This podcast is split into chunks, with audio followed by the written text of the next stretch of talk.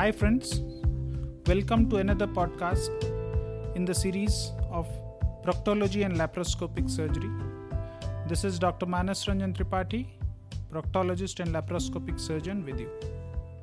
Today, I'll try to highlight some basic information about one of the very common disease which we encounter that is hernias.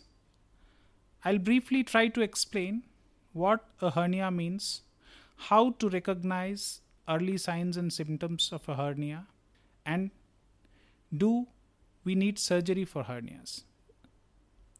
Coming to the first part, what is a hernia? Hernia is an abnormal protrusion of an organ or part of an organ through the walls of its containing cavity, that is, the muscular wall that usually keeps the organs in place. Since the abdominal cavity is the largest in the human body, so abdominal wall hernias are the most commonest ones, and we'll discuss mainly about that. Hernias can either develop primarily without any predisposing causes, many of them are congenital in nature also. Secondarily, hernias can be formed due to any cause leading to increase in the pressure inside the abdominal cavity, like chronic cough, constipation, straining or difficulty in urination, large intra-abdominal tumors, poor nutrition, etc. Hernia can also form due to previous surgical procedures, which are a special category called incisional hernias. Tobacco use in any form have shown to increase the chances of hernia formation. We usually encounter three common varieties of hernias that are groin hernias, which are again inguinal hernias in the lower part of our abdomen, maybe either on one side or on both sides, or femoral hernias, which are relatively less common. Umbilical hernias or the belly button hernias, which is very frequently seen in different degrees. And other ventral hernias or midline hernias, which occur in the center of the abdomen. How does a hernia usually present, or what we feel when we have hernias? Initial symptoms of hernias include feeling of a bulge or lump in the affected area. Patients may have vague discomfort or dragging sensation, particularly after physical exhaustion. Sometimes they may have severe pain, which usually occurs when the hernial contents get blocked and cannot be pushed inside the abdomen. Uncomplicated hernias usually do not cause much pain as long as they can be pushed back into the abdomen. We call it as reducible hernias. Patients typically feel the discomfort or bulge on prolonged standing or cuffing, which usually subsides on lying down. This is the commonest presentation which the patients tell us.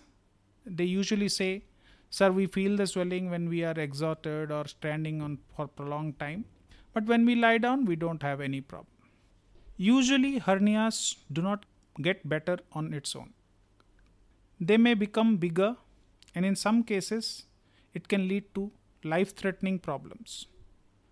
That's the reason hernia treatment is often recommended. Now, coming to the most frequently arising question regarding hernia in patient's mind that is, do I need a surgery for hernia? Or do all hernias need surgery? If you ask me, the simple way to put it is yes, almost all of the hernias need surgical intervention, but it's the size of the hernia, patient's associated medical conditions, and clinical symptoms which decides the urgency or timing of surgical treatment. A patient is an ideal candidate for hernia surgical treatment if any of these things happen. Incarceration. It's a condition when tissue such as intestine or fat becomes trapped in the abdominal wall in the hernia. If it is not treated, it may lead to strangulation and then the blood supply of the tissue or organ gets cut off. If the hernia becomes strangulated, it can cause permanent damage to the organ, which may have to be removed. It's a dire surgical emergency. If the hernia is growing larger and is causing increasing pain and discomfort to the patient, they are ideal candidates for surgical intervention. Of course, patient may be able to wait to have a surgery if when on lying down the hernia goes away or he or she can push it back into the belly. If the hernia is very small and there is few or no symptoms, patients can electively get the repair done. It is recommended to keep a watch and monitor the hernia during the yearly physical examinations. Once the decision for surgical treatment of hernia is done, hernia surgery can be performed in one of the two methods. One is the classical open surgery, wherein the surgery is done either under a local or a regional anesthesia, involves cutting of the skin with a moderate to large size incision depending on the size of the hernia, and basically involves pushing back or reduction of the hernial contents into the abdominal cavity and repairing of the hernia site either anatomically with tissue repair or with mesh, prosthetic mesh plastic. The most advanced method of hernia repair in today's world is laparoscopic hernia repair. Herein, the patient is usually treated as a day care. The abdomen is inflated with small incisions using medical grade carbon dioxide gases. The surgeon inserts a telescope inside the abdomen fitted with a camera, usually a high definition one. With the help of the laparoscope, the surgeon can see the hernial anatomy clearly and uses it as a guide to repair the hernia with mesh. The biggest advantage with laparoscopic surgery is the recovery time. It is very fast compared to open surgery.